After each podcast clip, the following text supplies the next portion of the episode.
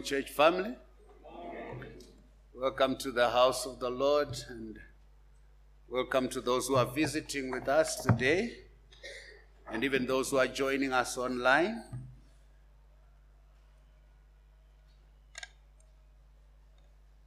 We thank God for the opportunity to, to worship Him.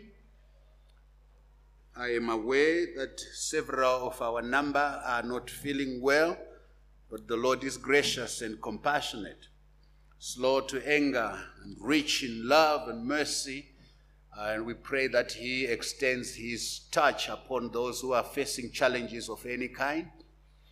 Uh, yeah. We're continuing with the book of Acts. We're continuing with the book of Acts. We are in chapter 14 of Acts. But you know that chapter 13 of the book of Acts forms a great watershed. There is a big shift that happens in the whole story that is unfolding in the book of Acts. It is a shift from the person of Peter to the person of Paul. It is a shift from the Judean ministry to the worldwide ministry. It is a shift away from Jerusalem to the town of Antioch in uh, Syria and then expanding to the world. In chapter 13, we saw how God spoke to the church at Antioch as the church was ministering to one another. And God said, Set apart for me the two men who would go and minister. And we know that when they left, they ended up being three because when they left Jerusalem, end of chapter 12, they went along with John Mark. And so they left with Mark. Sailing to the island of Cyprus, they landed on the small town of Salamis. And then from Salamis, they went to Paphos, where they had a great encounter uh, with the Roman official, with the governor who received the word. But before he received the word, there was opposition, or just to say that their ministry was being frustrated by someone whose name was Bar Jesus. Then they left to go on with their ministry, uh, stopping over at Perga, and then they proceeded to Antioch, Pisidia. And there at Antioch, they had a great ministry following their same pattern of preaching the word, going into the synagogue first, making sure the Jews hear the word first. And if they deny, they go to the Gentiles. And so they faced some resistance. And then they left to go to Iconium. And uh, Iconium, despite facing some difficulties and challenges, they continued to minister until their life was endangered. That's when they fled. What we learned last week was that, like Paul and Barnabas, we must never quit. We must not back down in the face of overt opposition. Paul and Barnabas got thrown out in chapter 13. In chapter 14, verse 6, they had to flee for their lives in Iconium. However, no matter the difficulty, they kept pursuing the call of God upon their lives. As they continued, the devil did not give up also. The devil also persisted. Today we see the devil now using a different tactic than he tried before. Previously, he was causing the Jews who were unbelieving to come and stir the people or poison the people's minds. And having seen that they have failed, he now comes with a different approach. if he can't get these men to quit through persecution, he will now try to undermine their power by giving them celebrity status, appealing to something in us that is called ego, appealing to something in us called pride. He does this knowing that God Himself will resist the proud. So if they can only become proud, he will not need to resist them, for God Himself will resist what they are doing. This He does. But having failed in this bid, He moved from enthroning them to stoning them. That is the story we see in Acts chapter 14, verse 8 to verse 20. The setting is in Lystra which is a Roman, uh, in the Roman province of Galatia, about 18 miles west of Iconium. Uh, you will know that in Paul's missionary activities, he visited this city three times on every single one of the missionary journeys. Today, as we are looking at his first missionary journey, but if you go to Luke to Acts chapter 16, verse 1 to verse 5, he passes through uh, this same city. And then, even in chapter 18, verse 23, that is when he was now on his third missionary journey.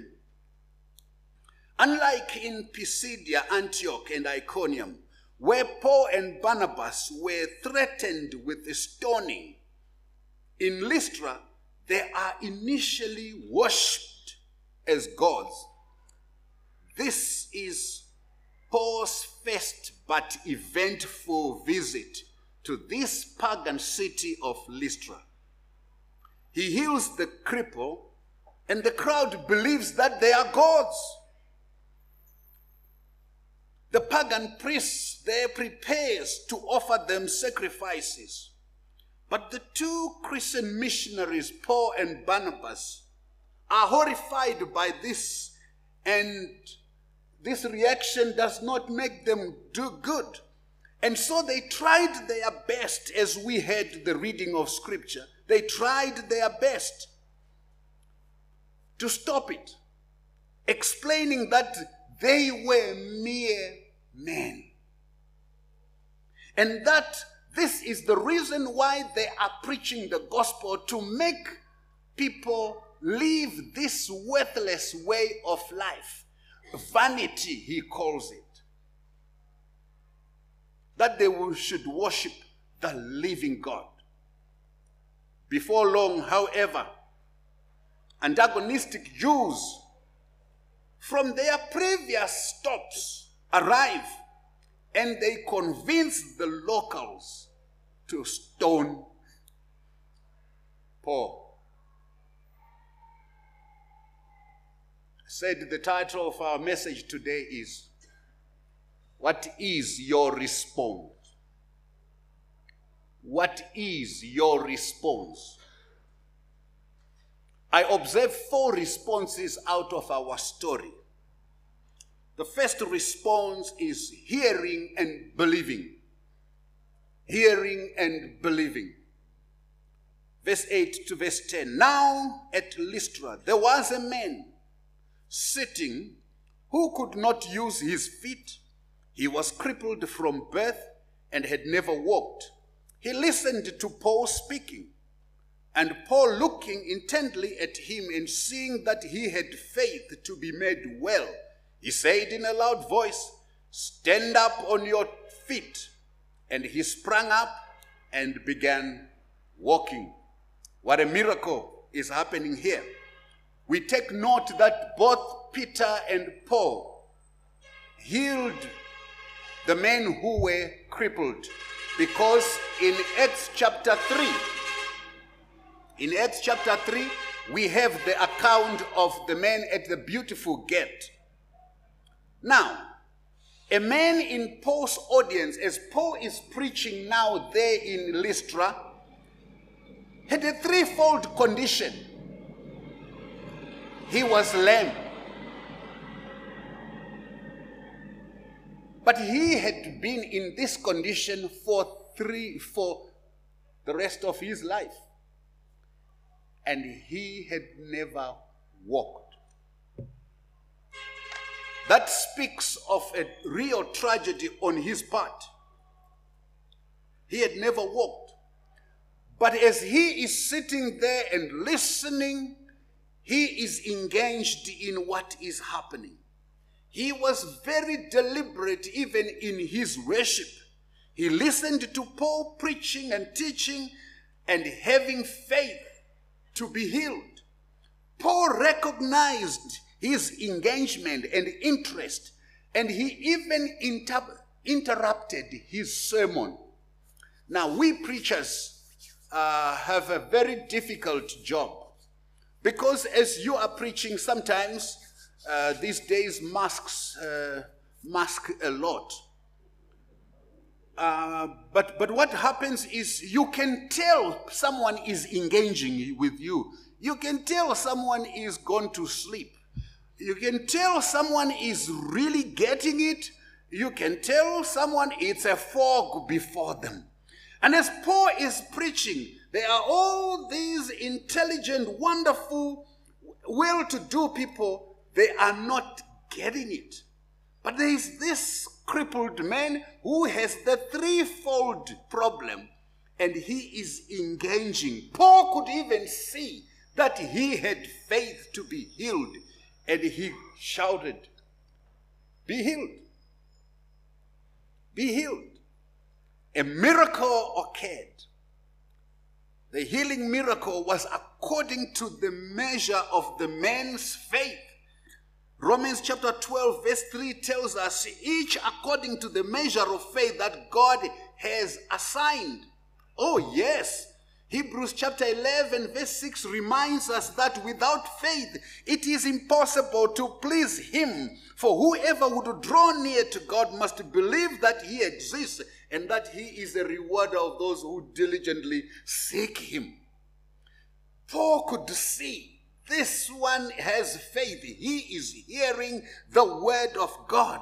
And so faith comes by hearing, and hearing through the word of God. You see, hearing the word of God creates faith. If you do not hear the word of God, there will be no faith that is created. So the word of God must be preached. But here is the sad news. Even when the word of God is being preached, some will not hear it. This is why Jesus taught even the in the parable of the sower, which we read in our call to worship, that we must be careful how we hear. He who has an ear, let him hear what the Spirit of God says. Oh, yes. Some people will go to church and the Bible is being expounded and preached, or they are busy admiring the beard of the preacher, or they are busy doing this they are busy seeing the shoes. They are busy. Hear the word. Hear the word. Hear the word. Hear the word.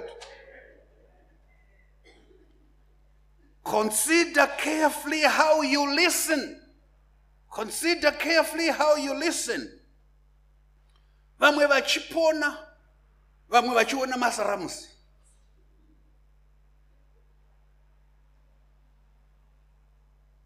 What is your response when the word of God is being preached? Do you engage with it? Or you are busy flipping with this, you are flipping with this, while others are getting saved, while others are getting their miracles, while others are getting their healing, while the others are getting their breakthroughs. You say, What are they talking about? Hear the word. Hear the word.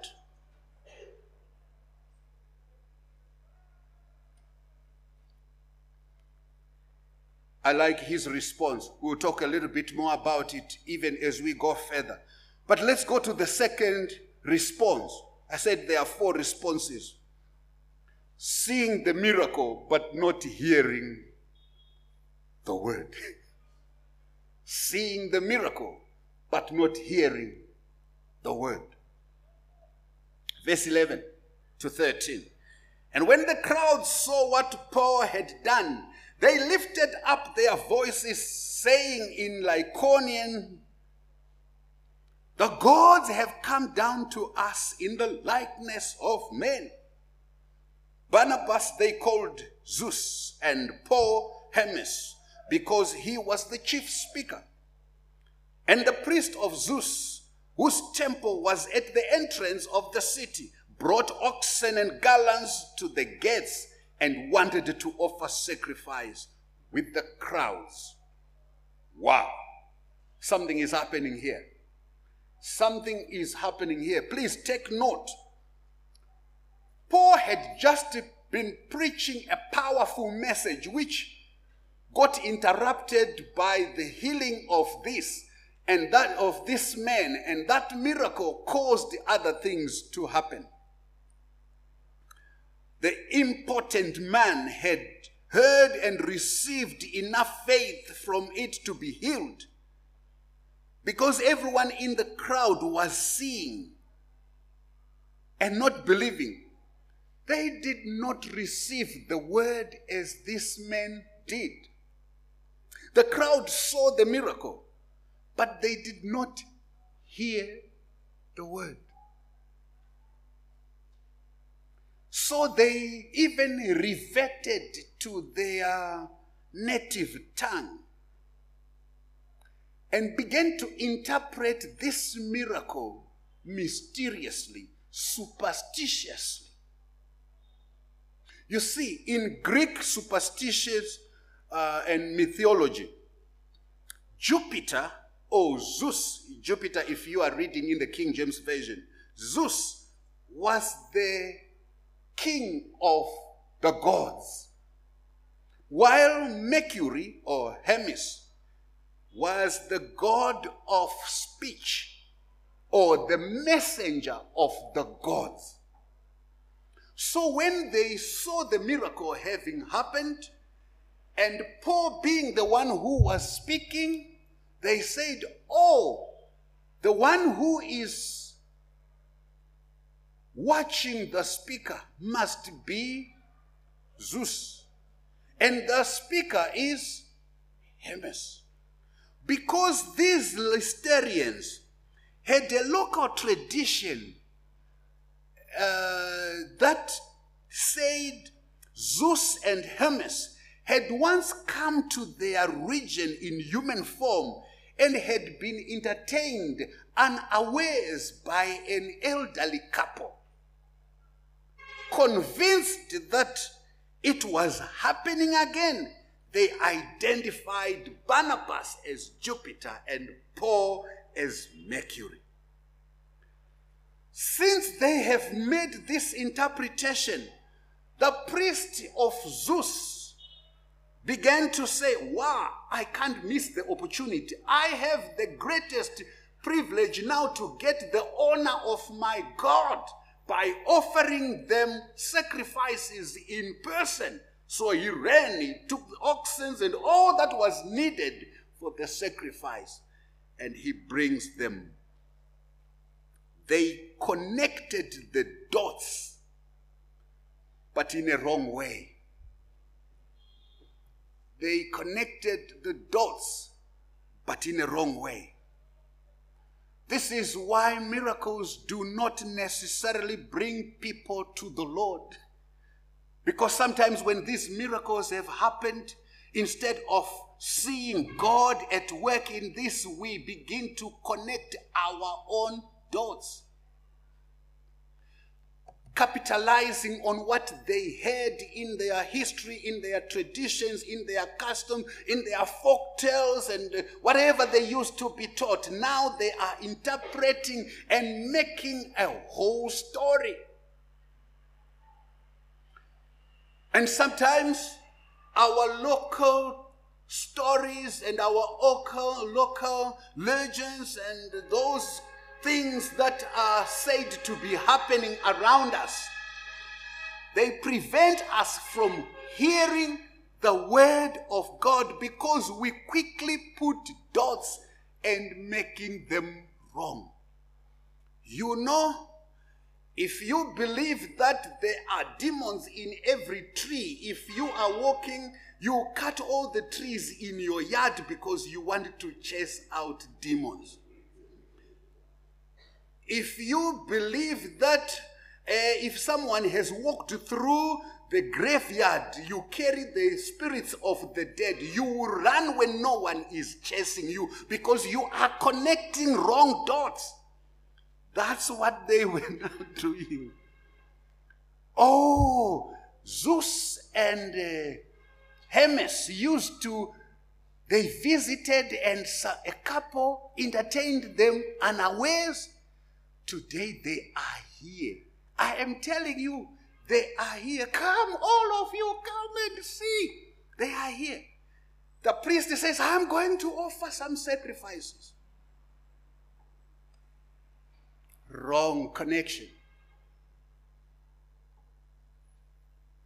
You see, people who see the miracle without hearing the word become idolaters. People who see the miracle without hearing the word become idolaters. This is why every miracle has to be checked against scripture. Don't go for the miracle for the sake of the miracle when it is a violation of the word of God. Miracles are happening because the magicians of Egypt used to do the same. The magicians of our time, they still do the same. Don't say it's God. Of course, when you meet them, they will say, Well, where do you think the powers I have I get from? I also get them from God, not our God not our God.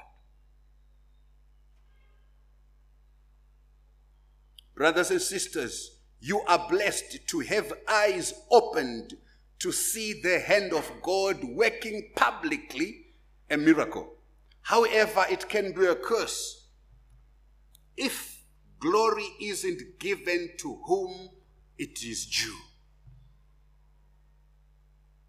You are truly blessed when you make sure that the correct person gets the glory. While God had performed a miracle through Barnabas and Paul, they mistook them for gods. And they were now worshiping Unfortunately, even we preachers, we will tell you in some obscure interpretation of the Bible to say, You are a little God. But you know what we will be wanting to do? When we begin to interpret the Bible that way, we want to then later tell you that, but I'm the bigger God here.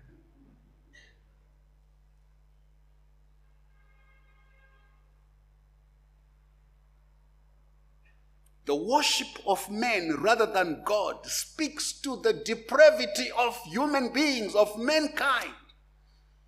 Romans chapter 1, verse 22 to 23 reminds us, uh, claiming to be wise, they became fools and exchanged the glory of the immortal God for images resembling mortal men, birds and animals, reptiles and serpents. That is the depravity of human beings. We would rather worship the creature rather than worship God.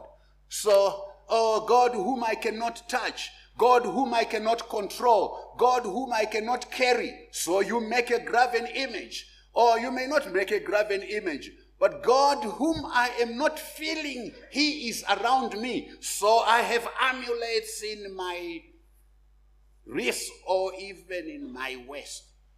Eh, mutendi wakachena ere muzvi unomu munei achitoenda kuchechi. You are seeing the miracle but not hearing the word. So they still go to church but when they are facing some challenges, they still go to some sangoma somewhere under a bush to consult and find out why things are like this. You say, you know what? You never know. These things, they need to really find. When you find, where do they lead you? To God? never lead you away from God. hazvinambotanga nemi zvakatanga kare apa mazviona apa started way back and continues today. This is why i like those words by john calvin. The human mind is so to speak a perpetual fog of idols. A perpetual fog of idols. In other words Every time we lose sight of the gospel, it is because we have taken our eyes off from Jesus and placed them on an idol. That idol might be a person, that idol might be an icon, that idol might be a way of doing things, that idol might be things. And hence, we need to keep hearing the word of God and bringing us back to the focus where we are looking to Jesus and Him alone. So we saw hearing and believing, but we saw seeing the miracle, but not hearing the word of God.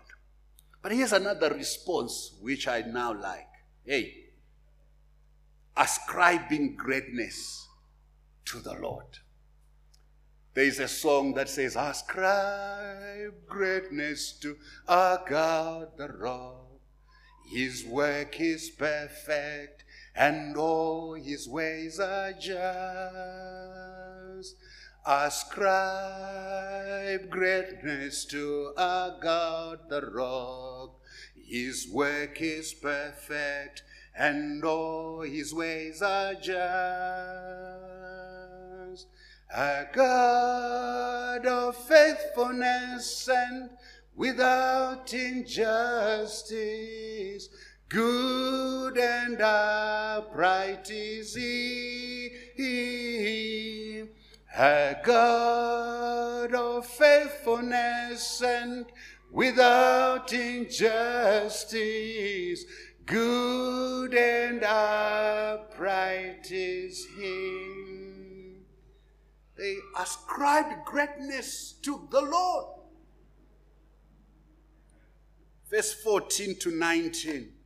But when the apostles Barnabas and Saul and Paul heard of this, they tore their garments and rushed out into the crowd, crying out, Men, why are you doing these things? We also are men of like nature with you.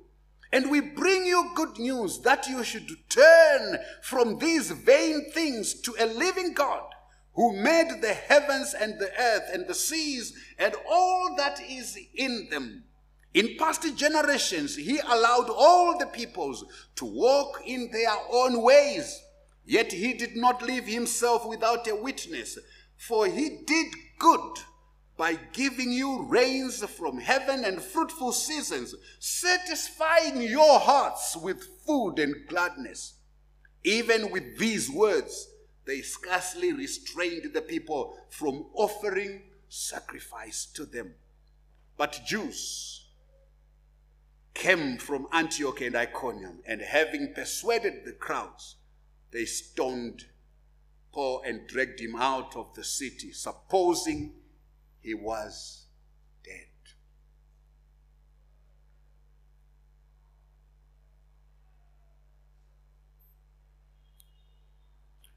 When you read verse 14, saying, When the, when the apostles learned this, remember when these people were now worshiping and bringing all the sacrifices, they were speaking in their own native language. So the apostles only came to realize, ah, ah, what is happening here is not praise of God when the offerings were now coming. That's when they rushed and say, stop what you are doing. We are also men of like nature, like all of you. This thing that has been done among you is only by God. You cannot worship us. Hey, I wish my brothers and my sisters and my bishops and my apostles and my man of God would understand what Paul and Barnabas were going through because these days we like so much to be worshipped. We like so much to be adored. We like so much to receive the praise, the accolades, the, the glory, but that glory belongs only to God. Touch not his glory. Touch not his glory. They tried to stop the sacrifices, insisting that they are only human beings. Paul tried to straighten their mistaken theology by sharing the gospel, in fact, emphasizing God's mercy and providence. Notice that this crowd was Gentile. Because this crowd was Gentile, Paul did not go into the Old Testament like he did when he was in the synagogues where the people understood the Old Testament. So, how does he begin his message? He begins by speaking of God in nurture. He says, Look, he is the one who is merciful. He is the one who provides. He gives us rain. He gives us fruitful provisions. This God is the one we are preaching to you. That you should turn away from the worthless practices you are doing. You see, as pagans, these people believed in many gods. But Paul is convincing them that there is only one true God.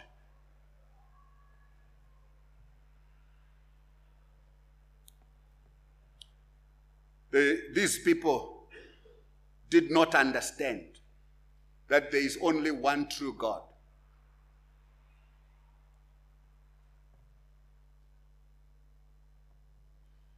But as Paul was speaking, in his eloquence of speech, so to say, convinced them all the more that this was a God speaking. That's why it became a real difficult thing to just to stop these people. And the more he speaks, they, oh, oh, oh,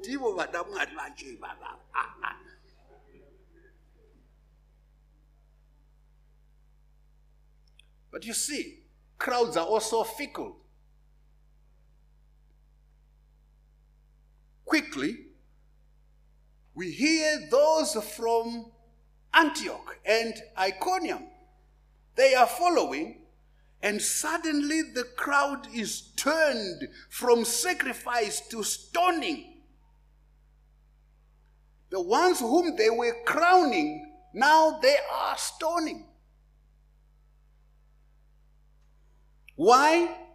Because the Jews of Antioch and Iconium arrived and led the people in this bid. One minute, Paul was a god to be worshipped, the, the next minute, he was a criminal to be slain.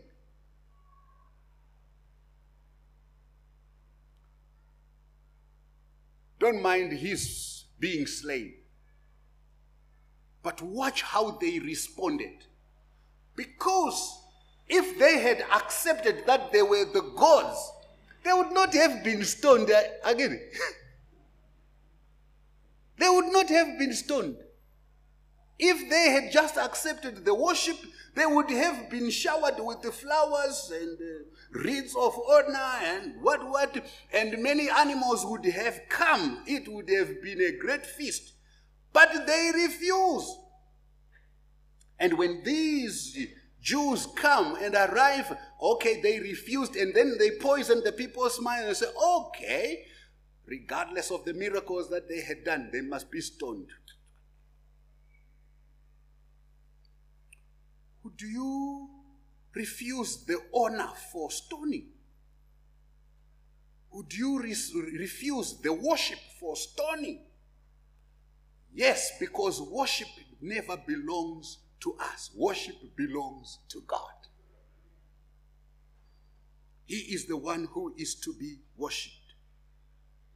How easy would it have been to accept this worship and try to use the honor as the basis for teaching the people, maybe the truth. Huh? You say, let's, let's take advantage of this worship and then we will teach them the truth. They will soon know the truth. Yeah? Let's just accept the worship and later on, then we will persuade them slowly. You do not touch the worship. That's not how God uses people. And that's not what the true servants of God will do. Like Paul and Barnabas, let us be quick to deflect any and all praise to the living God who made the heavens and the earth. The phrase, we also are men, makes it very clear that we are not God. Hello? No matter how much we act or how much others treat us as though we are. As misguided persons tried to offer sacrifice to false God, Paul and Barnabas said, We also are men, dispelling any notion that they were responsible for the healing that God had performed. They dispelled the notion that we are responsible. It is God who healed. No wonder in Exodus chapter 20, verse 3, it specifically states you shall have no other gods before me.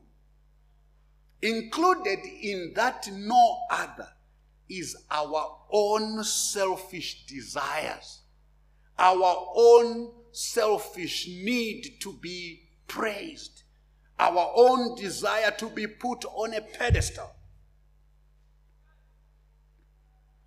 When we are elevated, by others, even unwillingly, we are in the danger of being thought of too highly. But when we truly understand who God really is, we will find it easy to admit we also are men. We also are men. We must remember that we also are men and give credit to the Almighty God as our only God who deserves our worship. The final response is that of the disciples. I like that. It looks insignificant, but it's very important. Prayerfully supporting God's servants. In verse 20, but when the disciples gathered around him, about him, he rose up and entered the city. And on the next day, he went on with Barnabas to Derbe or to Derbe, depending on how you pronounce words. Although they were a minority group, the new believers in Lystra stood by Paul. They did not worship him, they stood by him. In a crisis moment, even with their leader stoned, their future really looked bleak here. Yet they joined hearts and hands and prayed together. I don't, I'm trying to imagine the statement that they gathered around. Perhaps they were even holding hands and praying. Remember, this guy had been dragged out, supposing he is dead. I know theologians would like to say perhaps this is when Paul died and he then went to the seventh heaven and all the like. And, but there is no scriptural support for that kind of interpretation. There is no support for that. Uh, God protected him. They, they, they stoned him and thought he was dead. And God's people came around and they prayed with him. They encouraged one another. Let us just go around Brother Paul. Perhaps they would have even just ignored him and say, if we go there, we too will be stoned. But they went there, gathered around him, and prayed. And he was raised. He woke up. What does he do? They go into the city. They did not run away. The next day they moved on. Oh, you will be amazed to see what happened when they went to Derbe. They started doing exactly the preaching of the Word of God. Do you join hearts and hands and pray for those whom God has sent on the mission field, for those whom God, whom God has put their hands on the plow? Do they feel alone in the cold or you come around them even in the moment of feeling like fainting? Do you come around and encourage them so that their spirits are awakened and they move on with the gospel? You know, the stoning of Paul in Lystra actually brought glory to God, eventually leading to Timothy coming to associate with him for the mission journey. So the hostile crowd stoned Paul, but God delivered him from the ordeal. They went for a brief time into the city. And even that brief time, it was a successful ministry. I'm trying, I'm thinking this was the first experience now of Paul seeing the fulfillment of, of Acts 9, verse 16, when God said, I must show you how much you must suffer for me. In the future, Paul will be beaten, he will be whipped, he will be shipwrecked, he will be imprisoned. If you read in Second Corinthians chapter 11, 24 to 18, all of these things are yet to come. Eventually, he will be martyred. This day, however, there was still more work for him to do. And God used the supporting, prayerful encouragement of the believers in the church at Lystra. Perhaps that church was still in formation, but there were others who had just believed the gospel together with the men who had just been healed. They were of great support. Hello, God's people. What is your response? Do you hear and believe? Or you hear and wonder?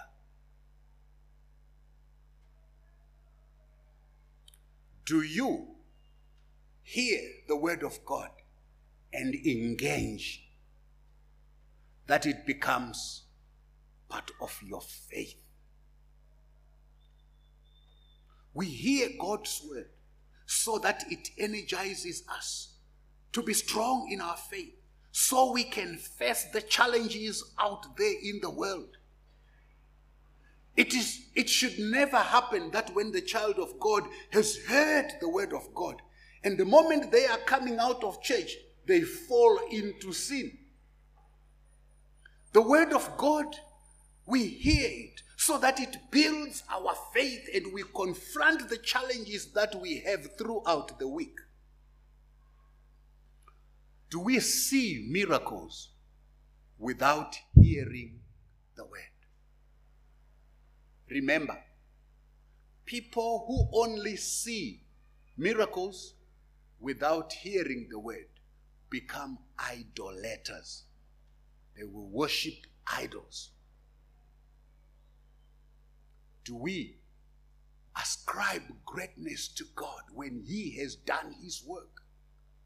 Do we give glory to God? Do we take credit for what God is doing? We must repent of that. Do we prayerfully support one another? Do we prayerfully support those in ministry?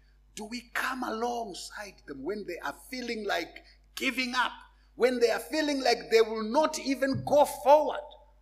do we come along? Praise the Lord. Father, we pray in the name of Jesus.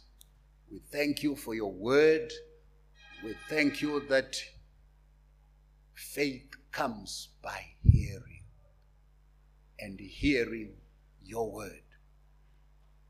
There are many things that I said in preaching today, but I'm praying that you guard your word, that we hear, that my brothers and sisters have heard the word of God, and that that word will create faith now and even in the days to come. Let that word create faith.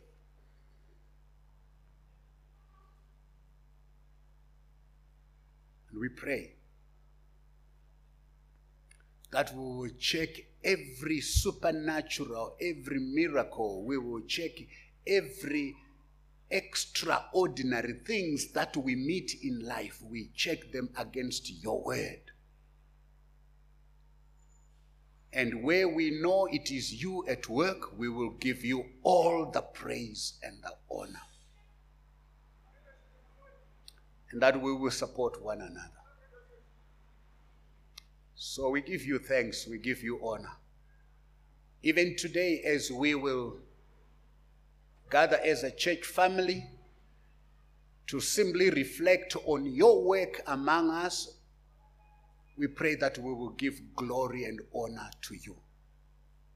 But we also pray that some of us may be challenged concerning our responses. Let the word we hear every day create faith. Faith that will cause us to engage in the work you have called us to do. So we give you all the honor and the glory in the name of Jesus. Amen.